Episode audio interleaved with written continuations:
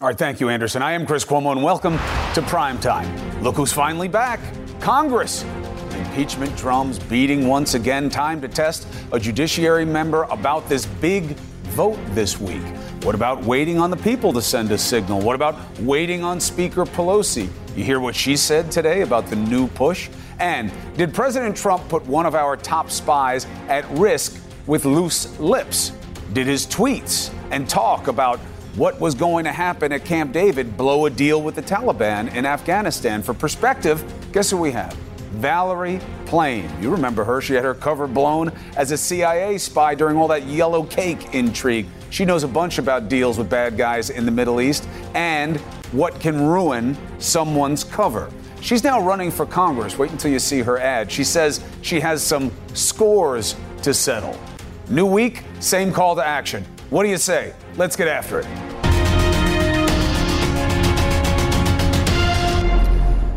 Latest word tonight is that Speaker Nancy Pelosi will not say if the House is conducting an impeachment inquiry or just investigating. She keeps saying that impeachment as an outcome is, quote, a possibility. She appears to be downplaying the Judiciary Committee's new moves to ready the rules that would guide potential impeachment hearings. Chairman Nadler has scheduled a vote Thursday to define parameters. One of the members on that committee, Steve Cohen, has been itching to get this going since the beginning of time, it feels to me. He joins us now. Good to see you, Congressman. Welcome Thank back. Thank you, Chris. Good to be with you. So let's test this. First, what is this vote? Uh, we expect it somewhere maybe around Thursday. Why does it matter? It matters because it formally sets up a House Judiciary inquiry into impeachment of Donald J. Trump and it sets out the same parameters as were existent under the Republican team that had the Clinton impeachment and the Democratic team when the Nixon impeachment came up. All right. Same rules. So, two reasons not to do it, just to test the idea. First is Nancy Pelosi doesn't seem happy about it. She says investigating is enough. The people have not said overwhelmingly that that is what they want. And she seems to have a sensitivity about whether or not this works for you guys going into the election. Well, first of all, my newspaper in Memphis used to be owned by Scripps Howard, and they had some motto about give light and the people will see the way. The Congress needs to give light and the people will see the way. We saw it in the Nixon impeachment hearings 17% approval when they started, over 60% when they finished. We need to investigate. We have a responsibility, we have a duty, and we're going to pursue that and do that now but we were flooded with the Klieg lights of the Mueller probe and all kinds of things going on. So it's not apples to apples where people were during the Nixon administration and those proceedings. But another, maybe a little in the weeds, but not for this audience, uh, is that you, by formalizing it and centralizing it in the Judiciary Committee, you wind up having a lot of these other committees that are looking into all of these different routes of intrigue surrounding this White House, they have to stop. Are you winding up uh, centralizing it and therefore stopping efficiency? I don't know if that's necessarily true, and I don't think they have to stop, and I don't think that we can uh, that we can't incorporate their in hearings into an impeachment report. Uh, I think the Judiciary Committee could do that, but the bottom line is there is a cornucopia of instances of corruption and violations of the Constitution. We have a president who shreds the Constitution, has no rule, no law, no commandment that Moses passed down, nothing that will stop him from doing whatever he wants. No and crimes, not an agent of Russia, says Mr. Mueller, who everybody was supposed to respect. Not, not a direct agent, but they had several over 150 contacts with his uh, campaign with Russians. They welcomed the interference. Trump even went on television Russia, if you're listening. There was a reason he said that because he knew they were listening. They had people who could contact different places. We'll find out. What's in the grand jury testimony that was redacted by Barr, Trump's Roy Cohn, may be the smoking gun or the arsenal or the garrison that breaks this thing free. There's a reason Barr redacted certain testimony. Some of it, I think, to protect Trump's sons. Others we well, don't know, but he or, took it upon himself. To do that. But you know, grand jury, grand jury, very, very sensitive. Let me ask you something though. Here's grand jury sensitive, but every instance of the past, the attorney general has joined with the judiciary committee in these type of instances to say let them have it. And this time, he's not going to do it. Well, Eric Holder, there. Eric Holder didn't join uh, about turning certain things over either. It's not unheard of for an AG to. There was not, not an impeachment inquiry of, of Obama. Uh, fair this point. will be an impeachment inquiry. Fair point. All right. Now here's another thing uh, that we'll see maybe uh, not as pressing, but to me, uh, every bit as important. The more you guys go down the road of impeachment, uh, forget about the fact it's never going to happen in the Senate. It's almost impossible that anything really happens. I know Nancy Pelosi says that you're legislating, you're legislating, you're getting things done, but you won't get anything done with the Senate if this is happening, or maybe not at all. At this point, do you believe there's any chance that any meaningful legislation happens in this session, session that started today? Not as long as Mitch McConnell is the, is the leader of the Senate. Uh, Mitch McConnell has said he's the Grim Reaper. He said that's the graveyard. He has not passed uh, or even put on the floor for consideration two gun bills that we passed one on background checks that 90 some odd percent of the public supports, one on the Charleston loophole, which I imagine is closer to 90 percent as well. He won't even let people vote on it. Uh, there's McConnell wants nothing to happen. He's happy the way things are. He is an aider and abetter of Trump. And someday down the line, there's going to be a reckoning, and people will see that this was not only the worst president in the United States, but one of the worst human beings to ever face grace this earth. Well, I think and these you just answered my question. but him. The idea of, you know, if there's one thing that you can say about this president, he is transactional. Uh, but based on what you just said, there's zero chance he will be working with you on anything because you just broke one of the main rules. You take a shot at this president, uh, there will be no swallowing of any type of bile. He's going to come at you. So the Democrats, basically, you seem to be saying, Congressman, have zero interest in working with this president. There's no way to work with him. He hasn't worked with us on anything. He lies constantly. He has no, his word is zero. Uh, I didn't go to his inauguration. I didn't go to a State of the Union. The man is despicable. And there's no way you can negotiate, just like China knows and North Korea knows that you can't negotiate with a person who lies and has no credibility. The United States is not seen on the on the globe with other world leaders the same way it used to be. People don't have respect for the for Trump. They like Americans. They can't understand how we elected such an unusual character as our president. So, the, what is I mean, the point? Hold on a second. But what is the point of even having a session then? Right now? If is it just about impeachment for you guys? Hopefully, Pelosi we'll... says she's legislating. How is she going to legislate if you guys won't work with the president to get a deal, which would make him say to Mitch McConnell, you know, enough with the Grim Reaper bit. It's time to start breathing some life into some laws. Bring me some stuff. He, we, we've passed ethics reform bills to clean up the swamp. The swamp is him, not us. He got the term. It's him. We've passed health care legislation. We've passed eh, legislation on all kind of subjects guns, you name it. They won't touch any of it. They're not going to touch anything at all. All they want to do is approve judges who will be right wing conservative judges. But aren't you supposed to be down there to cut deals? Isn't that what you guys are supposed to do? Debate, get angry at each other, but then find common ground and get something done. That's why you put there, isn't it? it to some extent, but there's that, that was when you had a president who you could find common ground with. There's no common ground with this man.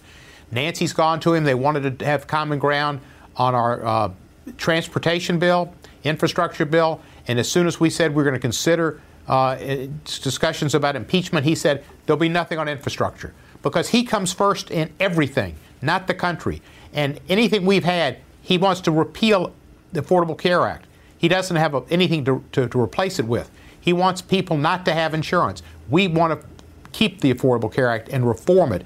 He can't work with the man. There's no place he goes. He wants to destroy our environmental laws. He took us out of the Paris Climate Accords. He took us out of the Iran nuclear agreement. What's the result of that? That we don't show leadership to the world on climate change that threatens the next generation. We don't work on Iran, who's now developing a nuclear capability, which they wouldn't have if we'd have stayed in the agreement. Uh, I was just in Australia not long ago. Everybody there said you don't go about deals with China unilaterally. You go with your allies as a group and you go to the World Trade Organization for relief. This man doesn't know what the World Trade Organization is, or he doesn't care. Here's the thing, Congressman. I hear your criticisms. Um, however, if you do not win control of the Senate, if you do not win this next election, you guys are going to have some burden on your hands because you're going to have to figure out somehow to justify being in office if your goal is to get something done. But I hear what you're saying. I understand your arguments, and I appreciate you making them to my audience. We'll see what happens in this vote maybe Thursday, right? I'm going to suggest to you, Chris, and Yes, you know sir. this better than me. I think Mario Cuomo would be with me. He would stand up to injustice and he'd speak the truth to power. And that's what we need in this country. Listen, I'm not much in the business of guessing uh, what my dearly departed father would He think. He was a star. He was a hero. He was a good man, but he was also, he said, hey, don't put a label on me except I am a progressive pragmatist. He knew he had to get things done. He taught it to his son. You can say a lot of bad things about my brother in politics. It always happens. The man knows how to get a deal done. And hopefully you guys will do that as well because that's why you're there. Get things done for the American people. Steve Cohen, appreciate the good word about my father. Be well. Welcome. He was one of my heroes. Thank you, Chris. Thank you. Mine too. I don't know what he'd think. I try not to think about it, to be honest. Often I feel it would be very condemning of me and my actions. All right. The eve of a very important election for the president, a bellwether of sorts for 2020. That's why the president uh, was down in North Carolina tonight doing what he can to increase the odds. Keyword what are the odds? What's going on in the third and the ninth district? The Wizard of Odds, seeing red or blue. And why do I care? Next. All right, the president tonight doing what he does best, rallying his MAGA troops for that big special election tomorrow in North Carolina's ninth district. Now remember, this is a redo. Remember, there was an illegal voting scheme uncovered. The party had to redo this. The state officials wanted it done. Democrat Dan McCready is still on the ballot. The Republican he was running against in the last one, gone. There's a new one there. Dan Bishop could be a squeaker, could be, but why does it matter?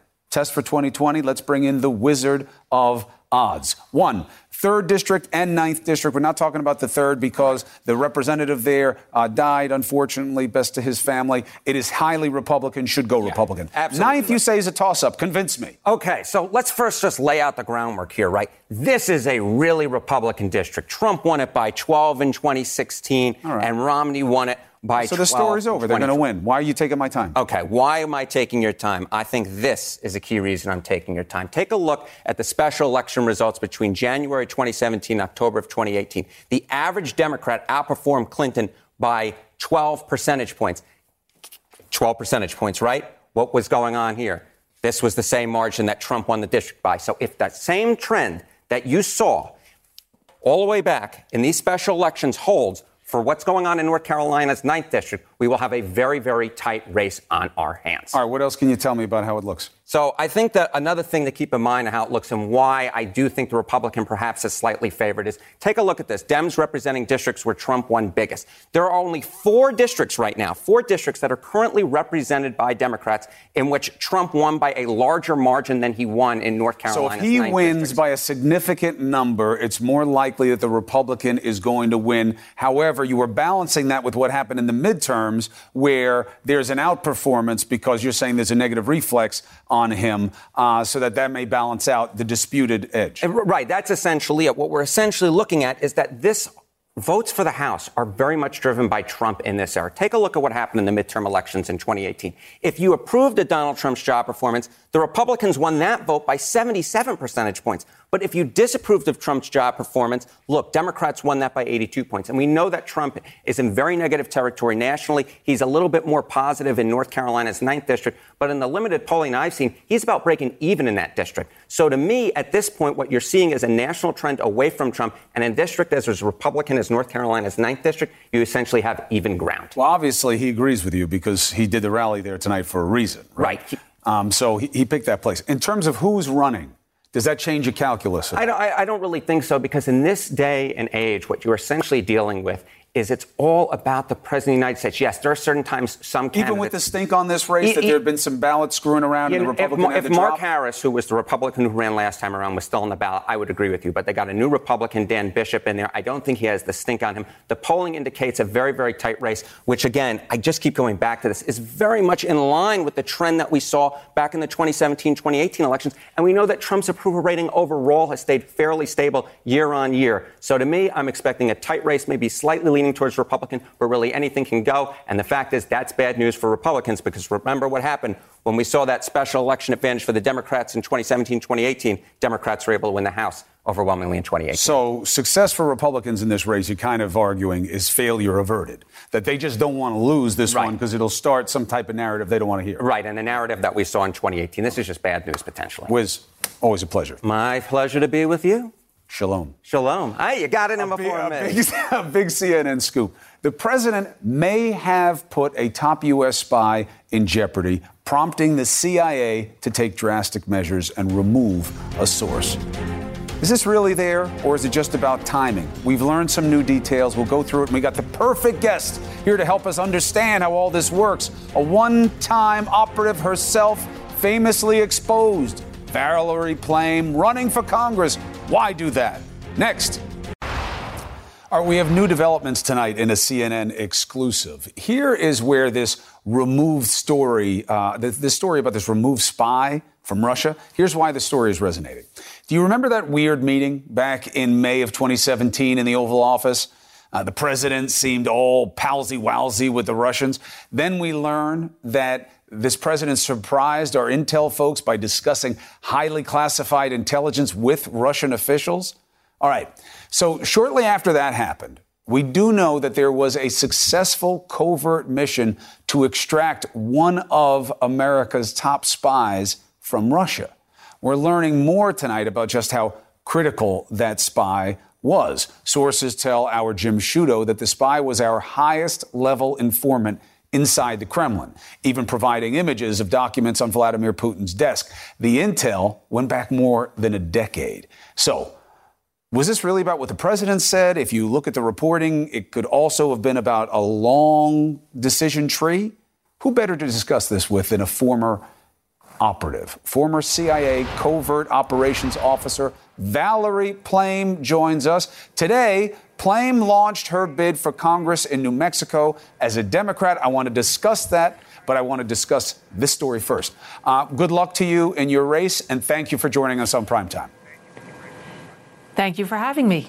So I know you've looked at the reporting on this, but more importantly, you understand this mm-hmm. from the perspective of the inside. Mm-hmm. Uh, there are two versions here. One is uh, things got a little dicey. They thought maybe they had to remove the source. The source didn't want to do it. That made them question the source. Now they were really nervous, and they prevailed upon the source uh, to be extracted. And that's all that ever happened. Had nothing to do with the president. The other one is that the timeline um, lines up. That when the president said those things in that meeting that we're not even really sure what he said, but we know intel people didn't like it, and they didn't like it in the context of Russia. This covert mission to remove the source happened. Coincidence or relevant? Mm-hmm. Recruiting a source with key access is really, really difficult. Um, it happens particularly in difficult climates, uh, uh, in difficult environments like Russia, maybe once in a generation. So uh, having something go wrong is can be catastrophic. Uh, the CIA takes as a sacred obligation protecting our sources. So if something has gone wrong, we have an obligation to exfiltrate them out safely, do the best we can. Um, and it it seems as though this particular source was one of our highest placed. He was providing all sorts of information.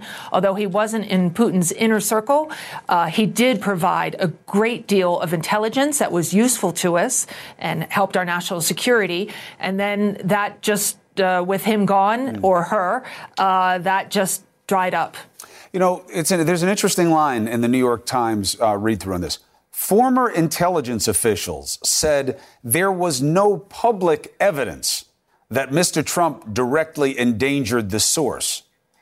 Well, yeah, I know there's no public evidence. Mm-hmm. Otherwise, we wouldn't be asking people the question. um, what do you think the likelihood is that this president said something that made this happen? Well, we know that Trump uh, has made a habit, actually, of of uh, uh, giving classified information when he shouldn't. There was just recently the issue of the satellite, classified satellite image of Iran. There are other ones as, as well.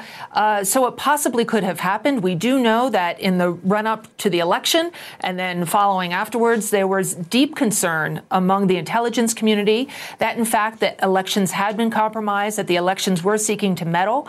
Um, so, of course, you know, you're right. There's no public confirmation, but it is certainly open open to speculation. We have heard from other people in your position who were once inside, now outside, that they have heard from people about concerns with this administration. Have mm-hmm. people that you knew uh, mm-hmm. when you were working for the government said to you that this White House is of any particular concern, this president? Uh, without question, I mean, there's a lot of daylight between the intelligence community and the president, and that is never good for our national security. Uh, uh, between but the time that he as a campaigner, compromise mm-hmm. his own country.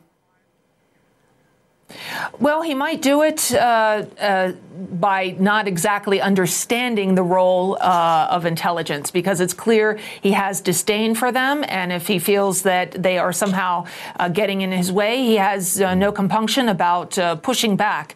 And we do know without without question that the Russians interfered with our elections. So um, I think investigations are still going on. And as we know from the Mueller report, he was not exonerated. There's no question about that. I mean, you know, one of the things that would have been nice to know going into the Mueller probe was that he was accepting the uh, understanding within the DOJ that you cannot indict a sitting president. I think that would have helped manage expectations much better. But that's not your concern. Uh, let me ask you about something else. the president, uh, by all indications that we have now, uh, they're trying to cut a deal with the Taliban because the Taliban is in place there. Mm. The people have a level of acceptance. The government has not been effective there. And maybe they were going around the government currently in place mm-hmm. in Afghanistan to get this done. The president hears about it. He wants to bring them in, meet, take ownership of the deal, celebrate it getting done, have the guys come to Camp David. What's your feeling about doing a deal mm-hmm. with the Taliban in the first place? Chris, so my twins were toddlers when 9 11 happened. They're now in college, and we are still on combat mm. uh, uh, footing in Afghanistan. This is an endless war. Um, I am always in favor of uh, diplomacy.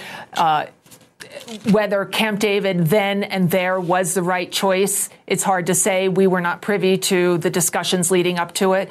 Uh, but it is an endless war, and I'm against that. Well, the president has also said he is not about having America blood and treasure abroad. He doesn't see advantage for it. So it would want to get this deal done would seem like something. So now he's getting criticism that he screwed it up by talking about it uh, too much. Do you think that that's fair criticism, or do you think that whatever gets the deal done is fine?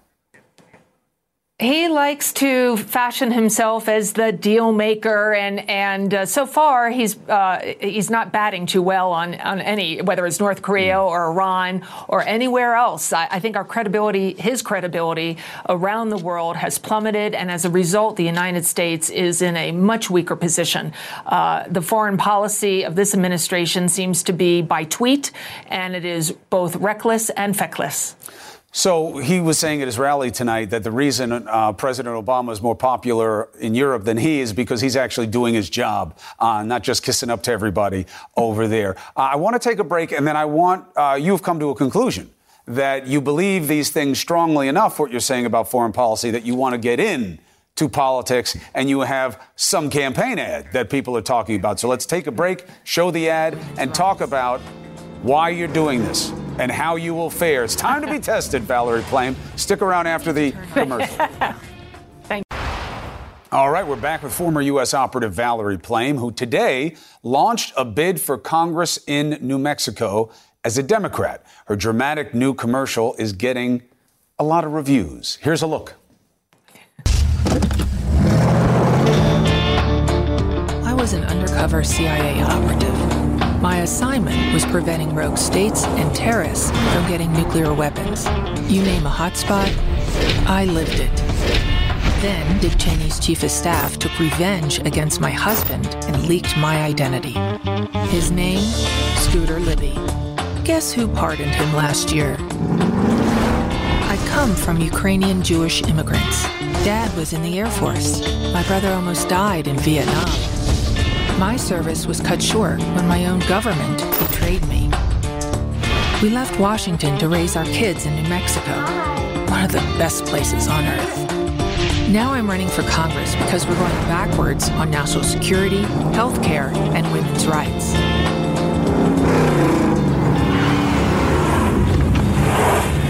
We need to turn our country around.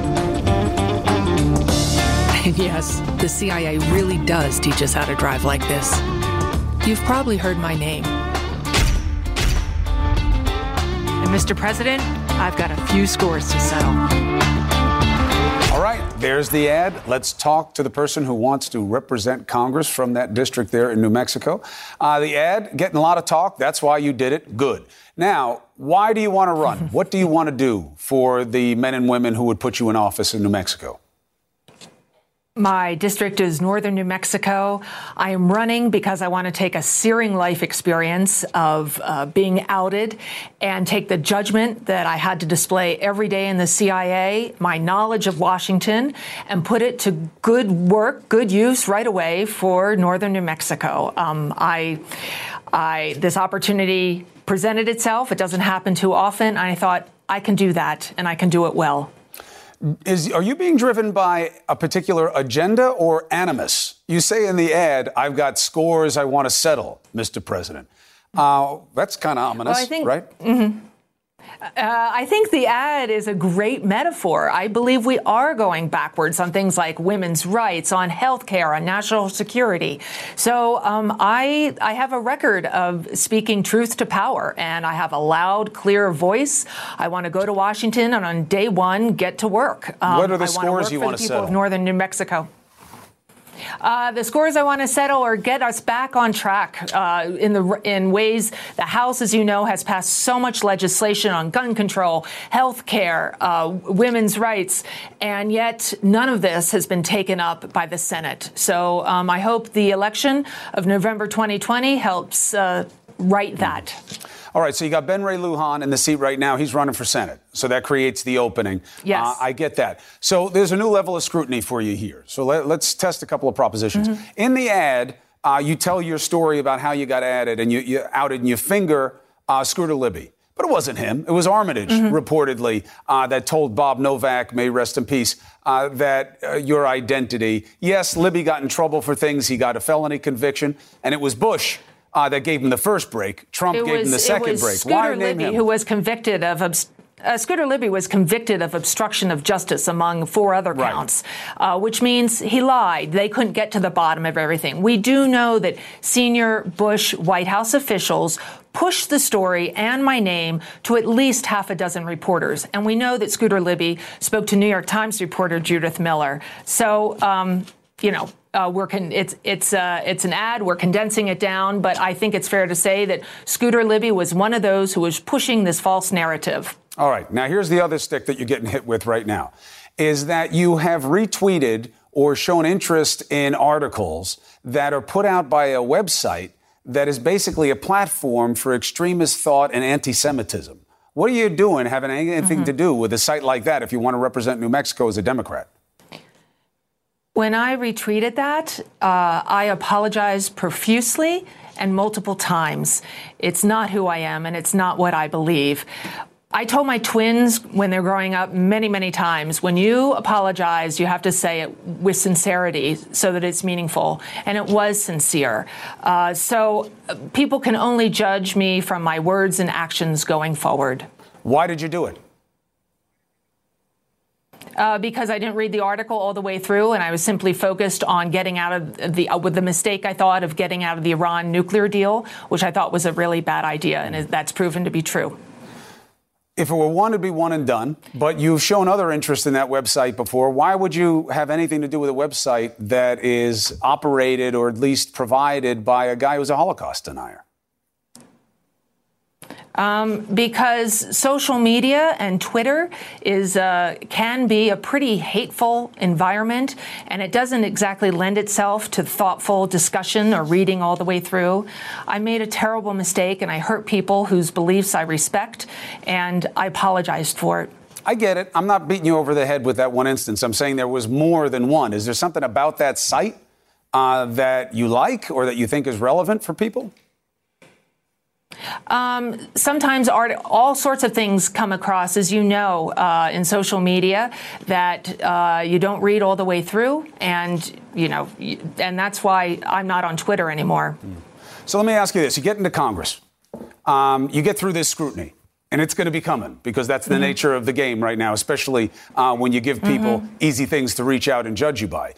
You make it through, you get in, What do you expect you bring to the job that no one can match? Mm. Um, I know what I can do, which is on day one, I hit the ground running. Uh, it's a blessing and a curse. People know my name. I expect that uh, I don't have to wait around for years to uh, have that seniority so that people return my phone calls. New Mexico is my home. It's where we moved uh, when we left Washington, D.C. And uh, I have lived and worked and traveled all over the world. And this is the only place, the first place that really feels like home. So I want to be able to give back. We were very warmly welcomed when we arrived here. I dove into the community, and uh, this opportunity allows me, uh, hopefully, to serve my country again. And it's something I would love to do. I'm going all over this district, which is huge. And um, I believe I'm very concerned about my country right now, and I want to be able to say, I tried. Valerie Plame, thank you very much for giving us your insight into these other stories and for telling us about your election. Good luck going forward. Thank you. All right, thank you. All right. All right, so I've got another story for you that defines, or actually redefines, school spirit. A young student, not even in junior high, he had a vision that is now wowing an entire University. And it's giving us a tool to show that we can be better. D. Lemon and I discuss. It's a t shirt you may like no matter what college team you support. Next. I know it's only Monday, but you ready for some feels? A Florida elementary student wanted to do his part for College Colors Day at his school. He loves the University of Tennessee, but he didn't have any of their gear. So this is what he came up with. That's him, by the way. He scrawled out his own logo. Mom pinned it to an orange t shirt. But he ended up in tears because, you know, kids, right? God forbid they'd be nice to somebody in this situation, but they mocked the homemade version. His teacher saw him crying and shared this story online. I'd love to know what she said to the other kids. Now, our story is about what the university did. They did this. That drawing inspired an official Tennessee tee. D Lemon, come on. Gotta love it. That's us at our best and our worst in the same story. What they didn't realize, right? That's there's always there's always the bright side, right? And what you can't do for yourself, uh, most times God will do for you. So this his T-shirt will probably be more popular than anything those kids who tease him will do in their lives. Probably, maybe not, but probably. And that is the coolest looking college t shirt I've ever seen. I'm going to do that with mine, my LSU shirt. Make my own. It won't be that popular, but, you know, good, good for him.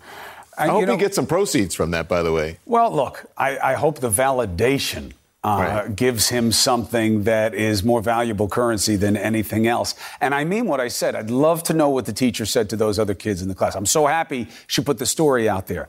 But kids have to be taught at that age. I know you think it's funny. I know you think it's fun and you'd rather be with the group making fun of this kid than be part of the group that's being made fun of, but it's got to stop and that's the time to do it. And thank God he was celebrated for dealing with what others mocked him for. And you know what? They, they, um, his, you know, the, they kept his, um, information, his identity private, right? Yeah. Well, I'd love kid. to see the kid, but I'd love to have him on. I'd love to have him and his family on. I'd love to know because he did a he did a great thing. I mean, um, and you know, the Vols did a great thing too. I love it. And yeah, good for them. Good for yeah. them for doing it. How you feeling? Better than I deserve. How you feeling? I'm feeling all right. I'm excited. What are you, you know, excited about? I'm i knew exci- this question was leading somewhere. No, no, what, no, no, no, no, no, no, no, I'm not going to hit. This is not about you. It's not always. I know. You. That's why I was saying. I know you were asking me that as a setup. I'm excited because uh, because I'm going to talk about a lot of things. I'm going to talk about obviously what's happening in politics and in the world. I'm also going to talk a bit about. Um, you seen? Have you seen the Dave Chappelle special? I have. It's drawing controversy. A lot.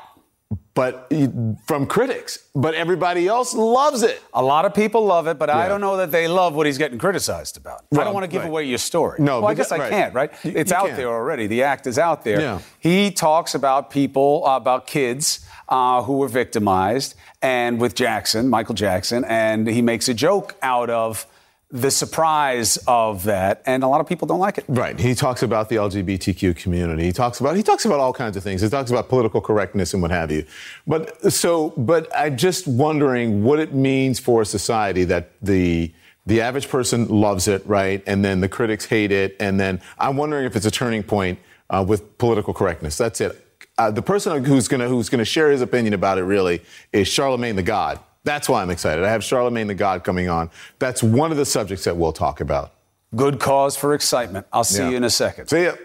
All right. Now, what I'm going to be talking about, he's talking about what's happening. I'm going to be talking about what I think isn't going to happen. I have a message for Congress, or actually, I think you should have a member for Congress. They just got back in session, but you heard Steve Cohen today. They're not there to like tick off a list of items for you necessarily.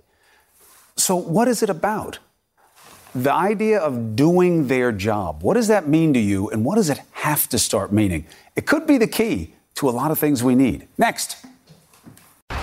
All right, so after six weeks at home, Congress is back in session for now. Can you believe the House only has 13 working days on the schedule this month? And then after that, they're going to take another two weeks off again? We're told these long recesses are needed so they can go home and better understand what you, the voter, wants. The Senate Majority Leader said the right words today. We come here to fight for our neighbors, for the places we love and are proud to hail from. Now, maybe, but it kind of feels like BS. And I would argue that McConnell is at the heart of the inaction.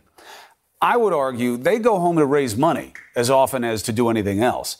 And too often these days, that means pitching opposition to the other side. And that's because of a couple of things. Fringe elements of right and left seem to have huge sway over this White House and this president, and even the top of the field to replace him the radical left versus the rabid right. But what if instead of the hate parade, you voted on what got done? Now, not only would that get more done for you, it would also reflect reality. We are not these fringes, we are not our extremes. People have to work to divide us. Think about it this way major social issues, like uh, access to weapons, intractable in Washington, D.C. The president even double speaks all the time on this. I'll do it. I don't want to do it. Yes, no, phone call, forget it.